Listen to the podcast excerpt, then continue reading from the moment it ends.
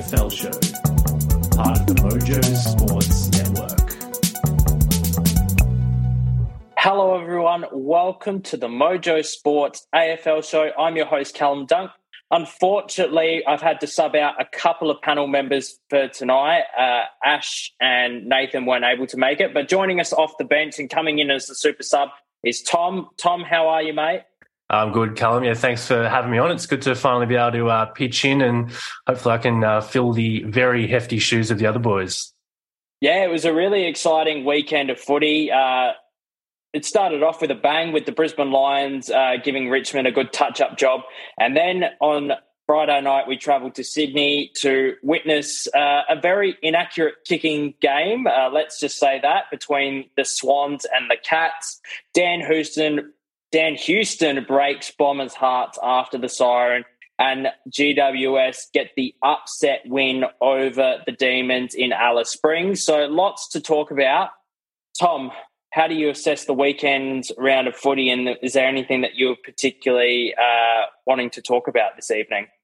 Yeah, it was, it was a good weekend of footy, an enjoyable weekend without being any sort of wild upsets or crazy swings like that. I found the um, obviously a draw is always exciting. I know that tends to divide footy fans a little bit, but I'm definitely on the um, draw as a result side of things. I always find it, particularly in a neutral game, like it is a quite an exciting thing to witness. So um, that was a good one on Friday night. It made a pretty shabby game actually, you know, have some sort of talking point come out of it. Um, but I think for me, the the GWS Melbourne game was the the biggest result. It keeps Melbourne sort of back with the pack, I suppose. That peloton of teams that we think probably aren't contending for the flag, and yet here they are: Bulldogs, St Kilda, Adelaide. You know, all well and truly in the mix for top four, with Melbourne slipping up again. On the other side of it, GWS keep their um, you know finals hopes alive. I reckon two of the best wins maybe in their history the last couple of weeks. Certainly since they've kind of dropped off premiership contention with that thumping win over Freo and then a uh, good win over the D's. So I think the Giants are really impressing and, and well and truly in the mix for final eight. Absolutely. And, uh, you know, we always talk about the, the Giants, you know, needing to be competitive in that Sydney market. And, and you know, the, the Swans have underperformed this year based on their grand final last year. So um, I feel like it's a really good thing. Uh, it's coming up to the, the Battle of the Bridge in the next couple of weeks. So, you know, if GWS can keep up their really good form um, and can try and stay in touch with the eight, it makes it really exciting. And now they're in 10th position and only one game outside the eight, which not too many people would have sort of thought at the start of the year. No, Nathan was actually quite bullish on GWS and, and their improvement under Adam Kingsley. So we'll just have to wait and see. The, ga- the game that I really wanted to talk about was uh, West Coast and St Kilda. And when you were seeing this game Sunday, 410 here in Adelaide, you're just like, oh, I'll just put it on as a bit of background sort of music and, you know, do some jobs around the house. Um, after getting flogged by 171 points the week before, you got to give some credit to West Coast here uh, for, you know, showing up. Uh, they had two outs before the game, and whether they had Tim Kelly um, playing in that game, West Coast could have won. You know, you take a quality player like Tim Kelly out of most lineups, and they are going to to suffer a little bit. And uh, I don't know if I was a Saint supporter, I'd just be a fraction nervous at the morning. At the moment, like sure they got the win, but it wasn't the most convincing fashion. You've got lots of teams who are, you know, on the edge of the eight, and you know, still really pressing in for that spot. So if we look at the ladder now, we've got Fremantle on 28 points, GWS, as we just mentioned, on 28 as well. The Cats are still just outside the eight uh, with 30 points you probably rule out uh, Gold Coast, you know, Sydney. If it wasn't for their 170 point, you know, win over West Coast, they wouldn't even be in the conversation. Then you look at the teams like Carlton, Richmond, Hawthorn, North Melbourne, and then West Coast. So, you know, there's probably, you know, five teams, I would probably say, fighting for, for two spots. So it's going to be really competitive in the next few weeks. And we talk about those sort of eight point games when you can beat those teams who are, you know, just around you on the ladder. It goes a long way to ensuring your spot. St Kilda still in fifth position. Uh, they do. They'll probably do enough to get in the eight, but I'd probably still think they're probably in that seventh or eighth spot at the moment, just because they were able to bank those early wins. And we talked about this earlier in the year. If you can bank those wins earlier in the year, it's going to make the second half of the season uh, so much better. I'm very happy as a Port Adelaide supporter after Dan Houston was able to send a rocket uh, 55, 60 metres at the MCG to get over the line, and it takes Port Adelaide to, to 12 in a row Tom, do you think that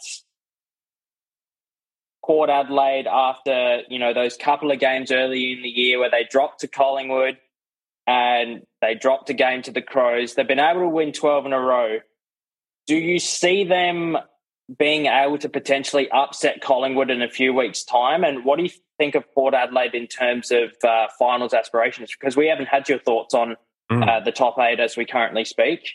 Yeah, well, no, I think I've been extremely impressed with Port Adelaide this year, and it's something that I've believed in for a few years now. That um, you know, teams that win premierships, and particularly teams that come from outside the eight or sort of on the fringes of the eight to contend for a flag, they enjoy a critical mass of players all having a career best year um, at the same time. And you know, Dan Houston is one that you mentioned, and he's been a good player for quite a few years now. But I think this year he's elevated his game probably beyond maybe what Port, Port Adelaide supporters would have expected. You know, he's always been good, but he's going to be in the All Australian this team this year. I'd be immensely surprised if he's not. Um, obviously, we know what what uh, Butters has done. Rose, I think, has been probably just as good as he was last year. Kind of broke out, but he's maintained that form again. Finlayson's having a career best year. You look at other guys through the midfield who are playing their roles like Drew. So I, I think that it's all kind of coming together for Port. And I'm not saying that they're going to win the flag necessarily, but they have the blueprint of this critical mass of guys just performing at the absolute zenith of their ability. It's just all happening at the same time. Um, so I think that their form is real. Um, I think they'll definitely be right there in the pointy end you know, one of the advantages of having that um, Adelaide Oval Fortress is if they can nab that top two spot, they're every chance to be there on the last Saturday in September. So um, I think that, look, it's kind of weird because you want to sort of edge out out the Lions, and whoever gets that second spot is going to be in with a really good shot, and whoever finishes third um, will have a battle on their hands. But I reckon Port Adelaide will be um, second. I think that they're a much more reliable team on the road than Brizzy this year. So yeah, I'm full of admiration for, for Port. And um, I suppose as for those teams sort of on the on the fringes, I reckon, and we'll talk about this, um, or the other guys will talk about this more on Thursday. But given we have that that lump of teams all fighting it out for those spots and those two draws that have happened kind of in that quadrant of the ladder. Um, yeah, Richmond Sydney is is very much an elimination final on Thursday night. The loser of that, I think, can officially rule themselves out. Yeah, uh, just quickly touching on Port Adelaide, Scott Lycett was a, a late out on uh, on Saturday night, and Dante Visentini, hopefully I'm saying that correctly, was able to to play his first game. Mm. Looks like Scooter's going to be out for a few weeks, so um, I'm a big believer that Port can't win the flag without Scooter and you know there was some talk about um, him requiring some quite substantial knee surgery, but that doesn't seem to be the case. But I think he'll still be out for two to three weeks. So yeah. uh, as Port did in that Hawthorn game where they pretty much subbed him out at half time to get him ready for that Bulldogs game um, on the June long weekend. Um, yeah, they need to wrap him in cotton wool because they can't win without him. And if I was Port Adelaide, uh, if it, when it's time time for the trade period, uh, I would certainly be looking for Port Adelaide to go and get another ruckman just to add some extra support behind Scott Lycett. And yeah, as you mentioned, the Richmond and and Sydney game on Thursday night that's going to be really interesting. I think um, that, as you said, the the loser of that game is out, but I'll tell you one thing if you are Richmond, you want to try and finish as high as you possibly can this year to avoid GWS getting, you know, another, mm. well, potentially three picks inside eight to 10, depending on where they finish on the ladder. So uh, that's going to be a real wait and see. And I'll tell you what, there's some some good games this weekend that I'm really looking forward to. Tom, I just want to ask you about North Melbourne and Kane Cornes on the Sunday Footy Show was quite critical of North Melbourne. Now, we've talked a little bit on the podcast in weeks gone by, myself, Ash, and Nathan, about um, seeing the light at the end of the tunnel from North Melbourne and seeing those improvements that would get your supporters excited, seeing the emergence of Sheezel, Wardlaw, Will Phillips in the midfield. Tarryn Thomas, despite his troubles, has come back into the side um, and shown some good form in patches. But um, for a former number eight pick in the same year as Walsh, Lukosius, Rankine, mm. King, Rozee, King, Smith, Thomas at eight, Blakey at nine, uh, Chayce Jones as well in that top ten, and then you yeah, throw the likes year, of but, but then you throw the likes of Butters at twelve and things like that. So, um, are you as negative on North Melbourne as someone like a Kane Cornes who said, you know, if it wasn't for West Coast, we'd be just harping on North Melbourne so much more. And I get Kane's point a lot, but at the same time, did we not kind of expect this from North Melbourne this year? And do we need to be realistic about our expectations? Like we all went really hard at Hawthorn at the start of the year for some of the moves they made in the off season. So um, yeah, what are your thoughts on that one? I think it's probably true in the sense that if West Coast weren't such a wild anomaly or outlier this year, that there would have been probably a lot more um, scrutiny on, on, North. That's only kind of um, expected, especially with their losing streak that they've they've had. Was it about ten or eleven games now since they've? I think it's twelve to be honest. Twelve, yeah, right. So not since that early part of the season where they looked really promising. So I think that's fair enough. Like if you're going to lose twelve games in a row, then that's that's not good enough, no matter what stage your list is in. Um, it's a hard one to judge with North. They have had obviously a, bit of turmoil this year, and they've played certainly some really competitive footy under Rats. Haven't been able to notch a win. I think back to the end of 2021, and they just had sort of breakout seasons from Tarryn Thomas, you know, Jy Simpkin, um, Davies Uniacke looked started to look really good. Jaidyn Stephenson had a really good first year there. Their, their core midfield was looking fantastic, and then a couple of years later, it just hasn't quite happened for them for various reasons. Some off field, some on field injuries, various things like that. You know, that Horne-Francis was added into that. He's now gone. They've got Wardlaw and Sheezel in now. You know, Phillips is starting to look good. But what is that core combination that is going to take them forward? That's what I'm wondering about. And it's not just the midfield, because if Ben McKay leaves at the end of the year, then yeah, sure, they'll get probably something decent for him, but then they've got to go out and find a gun full back to you know fill their list build. It's not as simple as just off you pop and we'll take a draft pick. So um, I think they need to really lock in uh, their core group going forward and kind of just stick with it um, because it seems like they have a lot of turnover every year, even though notionally their rebuild kind of began four or five years ago.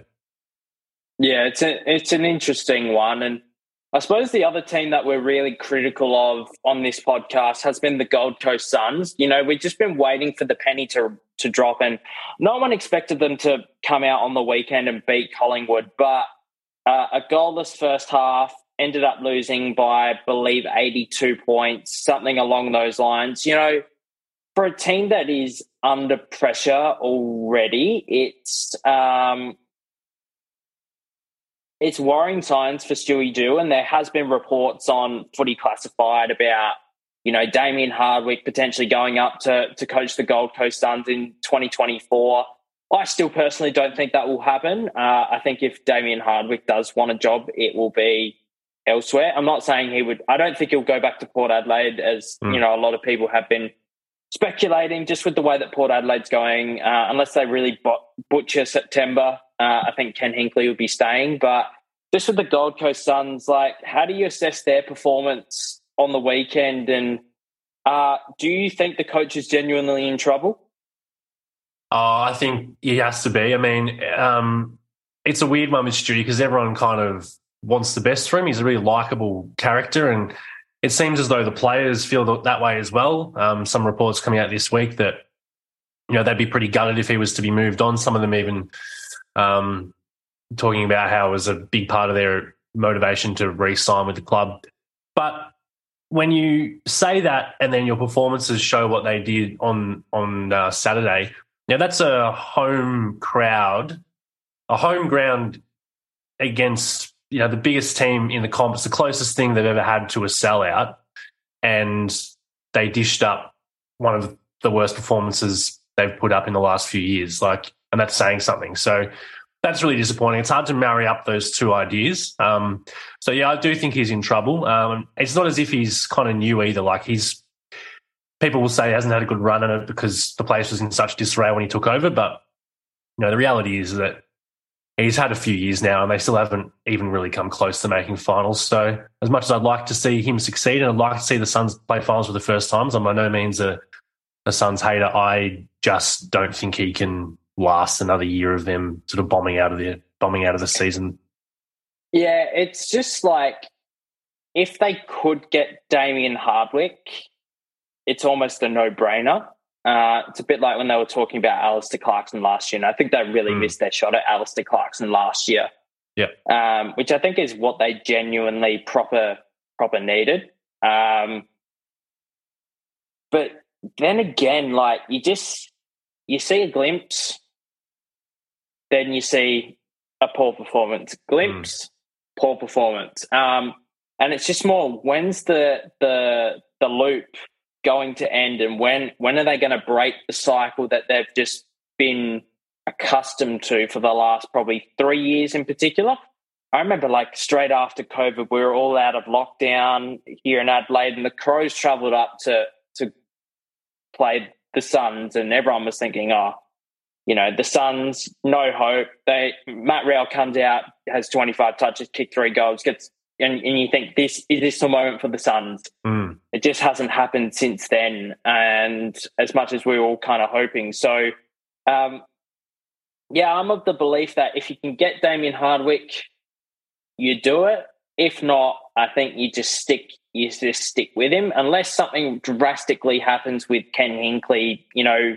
potentially wanting to go back to the Gold Coast Suns uh, as he was from 20 2010 to 2012, 2013, technically, when he came to Port Adelaide. That might be something that the Suns could look at. But um, yeah, is there any other teams from the weekend that you were really impressed with their their performance? Because I thought the Dogs were actually quite impressive. They were able to run over Fremantle uh, in the last quarter. It was all pretty even up until three quarter time, and then the Dogs were just able to kick away. And considering the amount of injuries that they've got to some key players in the back line. Um, I thought it was a remarkable performance from the Dogs.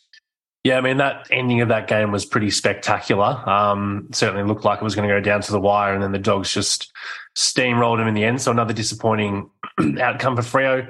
Probably the two we haven't mentioned is um, Carlton. I was at that game at the G on Sunday, and um, look, you know, the opposition very, very uh, lackluster. Hawthorn, I thought that was one of their more disappointing performances for the year. But Carlton's midfield just sort of gelled a, lo- a lot more. And Sam Walsh, you know, what he's getting a bit less of the footy in the past few weeks, but he's playing so much better. He's getting the ball forward. He's sort of he's not chipping around, switching the play constantly back and forth across the middle of the field. He's getting the ball instantly, turning his body um, rotating it towards the forward 50 and either running the ball and, or, and handballing it or just some of his laser um, kicking inside 50 was fantastic. So I think Carlton fans will be pretty wrapped. Again, the opposition not much, but they've got their game up and running at least, um, back in form.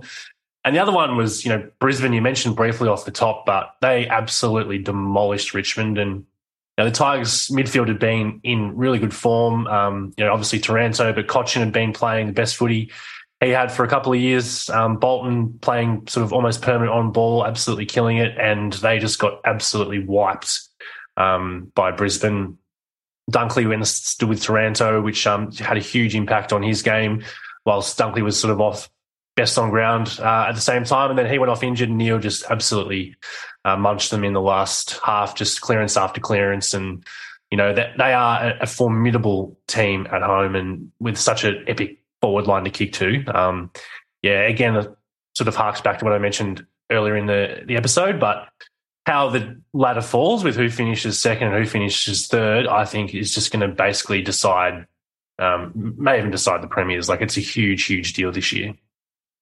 Yeah, and now that COVID is, you know, we're beyond COVID, you know, those home ground advantages are going to be more valuable than ever before. And um, yeah, it's just going to be interesting to see, yeah, who finishes that second, third. I think we all kind of accept at this point that Collingwood will be minor premiers unless something very drastic happens. But I'll tell you one thing, I cannot wait for Port Adelaide and Collingwood at Adelaide Oval uh, on the 20, I think it's 22nd of July. Like, I cannot wait for that game.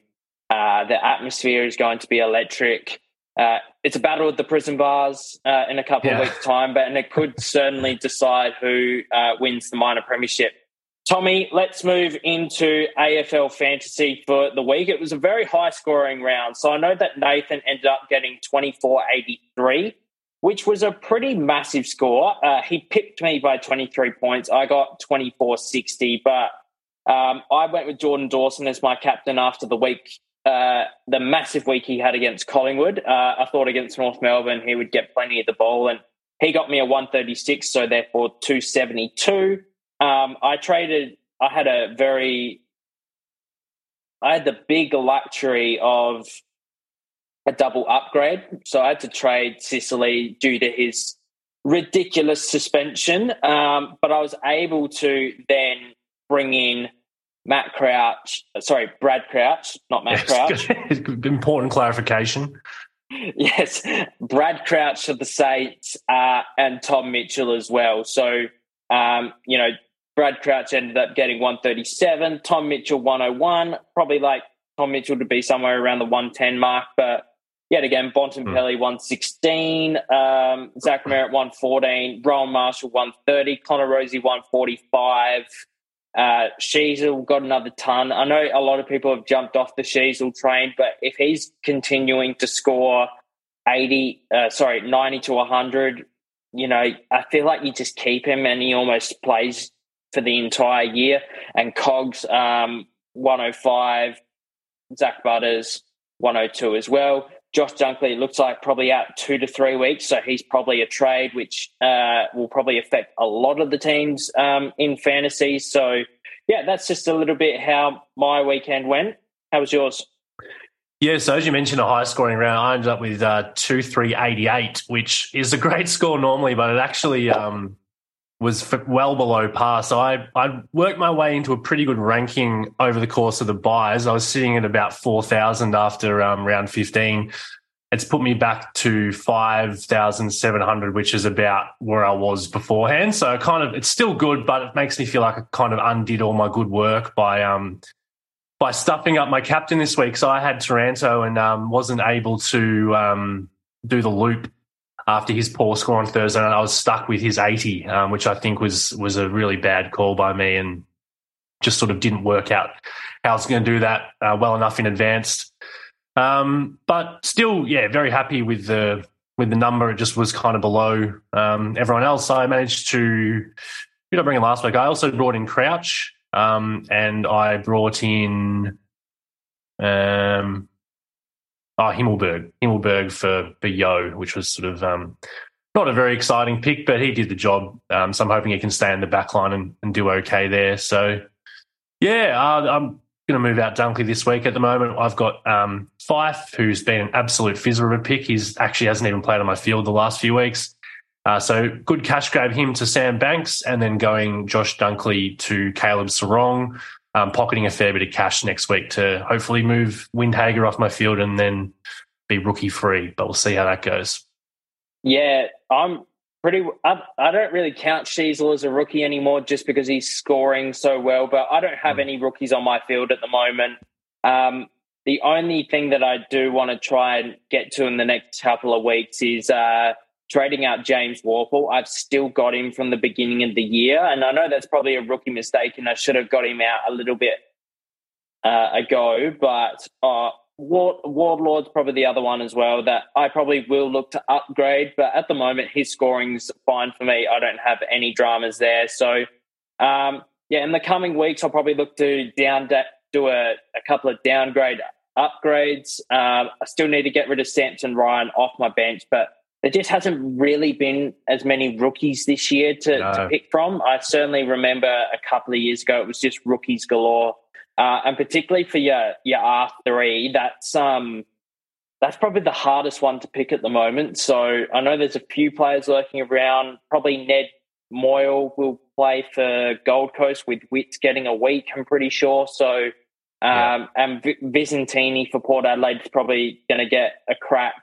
um, as first choice ruck for the next two or three weeks. So he might be able to be someone just to be that downgrade option to generate you a bit of cash. So um, looking forward to the weekend. We'll do a quick preview on it. The Thursday night boys will do this one, but uh, I think the game that I'm looking forward to the most is going to be Collingwood and the Western Bulldogs at Marvel. I'm just hoping it's a really fast game, um, lots of free flowing footy.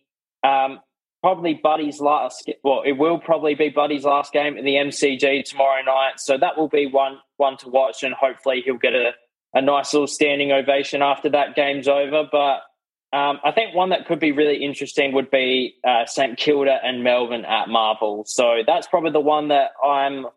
Those are the two, sorry, that I'm looking forward to the most. Um, and I suppose Essendon and the Crows at Marvel, that could be a really interesting one on Sunday afternoon. So, what games are you liking from the, weekend to come? Uh, yeah, I, well, I'm, I'm, going to the game tomorrow night. That's Thursday night, um, Richmond and, and, Sydney. I reckon that'll be, I don't know what to expect in terms of uh, the quality or the outcome, but certainly, you know, for it to be Buddy's last game um, in Melbourne, I don't think Sydney will make the finals. I think that'll be his last game. So, I think that's going to be a great occasion and a, a great spectacle. Um, that'll be awesome to see. And as we mentioned earlier, it does have you know significant ramifications for the loser.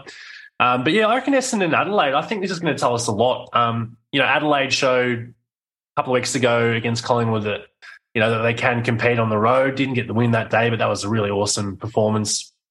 So to come down to Marvel, um, which is traditionally a lot easier for travelling teams to to play at because it's a lot more in line with the size of you know the, the grounds in in other states. Um, Bombers play it really well though. Both teams kind of wanting to shore up their spot in the eight. I don't think anyone is super convinced that either of them will be there, but I think whoever wins this game is going to really kind of you know leap ahead of the other one, and I think it'll be a really exciting and um, yeah, with you know huge ramifications. So I'm looking forward to that one. Yeah, and we talk about those like eight point games at the moment as it stands. Both teams are on 32 points. Adelaide with a percentage of 119, Essendon with a percentage of 106. So, you know, those um, big eight point game just give, gives that little separation. Um, and the winner could potentially jump, well, the winner will jump up to 36 points. And whether they're still in touch with the Western Bulldogs and St Kilda, depending on how their games um, venture out from the weekend, is going to be uh, really telling. Not, uh, the the Cats can have a nice percentage booster against North Melbourne down at GMHBA Stadium. That one I always struggle to remember. Um, but yeah, it should be a really good weekend of footy. Tom, just quickly, Callum, I forgot to mention one thing that Richmond and Sydney game. I should have mentioned it. There's a two blokes debuting for the Tigers um, on Thursday night. One of them, Jacob Bauer, who was drafted in the mid-season draft out of the SANFL last year he's kicked match winning goal after the Sirens for the twos twice um, this season already. The latest one being on the weekend where he was best on ground centre half back for the first three quarters. They swung him forward in the last and he kicked the last three goals of the game, including after the siren to win it. So um, debut's been building for a few weeks, but his story this year has been pretty exceptional. So really looking forward to seeing him play. That's a good one. Is he someone we should consider for AFL fantasy with his scoring? Uh, good question. I would probably say unlikely. I think he'll play forward and he's kind of that sort of third tall forward, medium forward kind of, if you imagine like a Bailey Fritsch size. Um, unlikely to score heaps unless he kicks a bag. If he was playing in the back line, he's a bit of a swing man at VFL. He tends to rack up the inset marks, but I would probably just wait a week and see what um, what Mini Quality has in mind for him. But Banks on the wing, I reckon the other bloke who's debuting could be, he, he could get a, a bit of the pill out there. I'll keep that in mind. Tommy, mm. good debut episode from you, mate. Thanks, uh, mate. Hopefully, Cheers. you'll be able to join myself, Ash, and Nathan in, in weeks to come. Uh, I'm actually off for two weeks, so I'm heading off to, to Vietnam on Saturday with school holidays. So I'm really looking forward to uh, my couple of weeks off. But Nathan will be hosting the show on Tuesdays slash Wednesdays, depending on when we film it. So uh, make sure you go and follow the Mojo Sports AFL Instagram page for all your updates, and make sure that you check out some of the other shows on the Mojo Sports Network. Tommy, excellent job tonight. Thanks so much for tuning in at home, and we'll see you on our next episode. Cheers.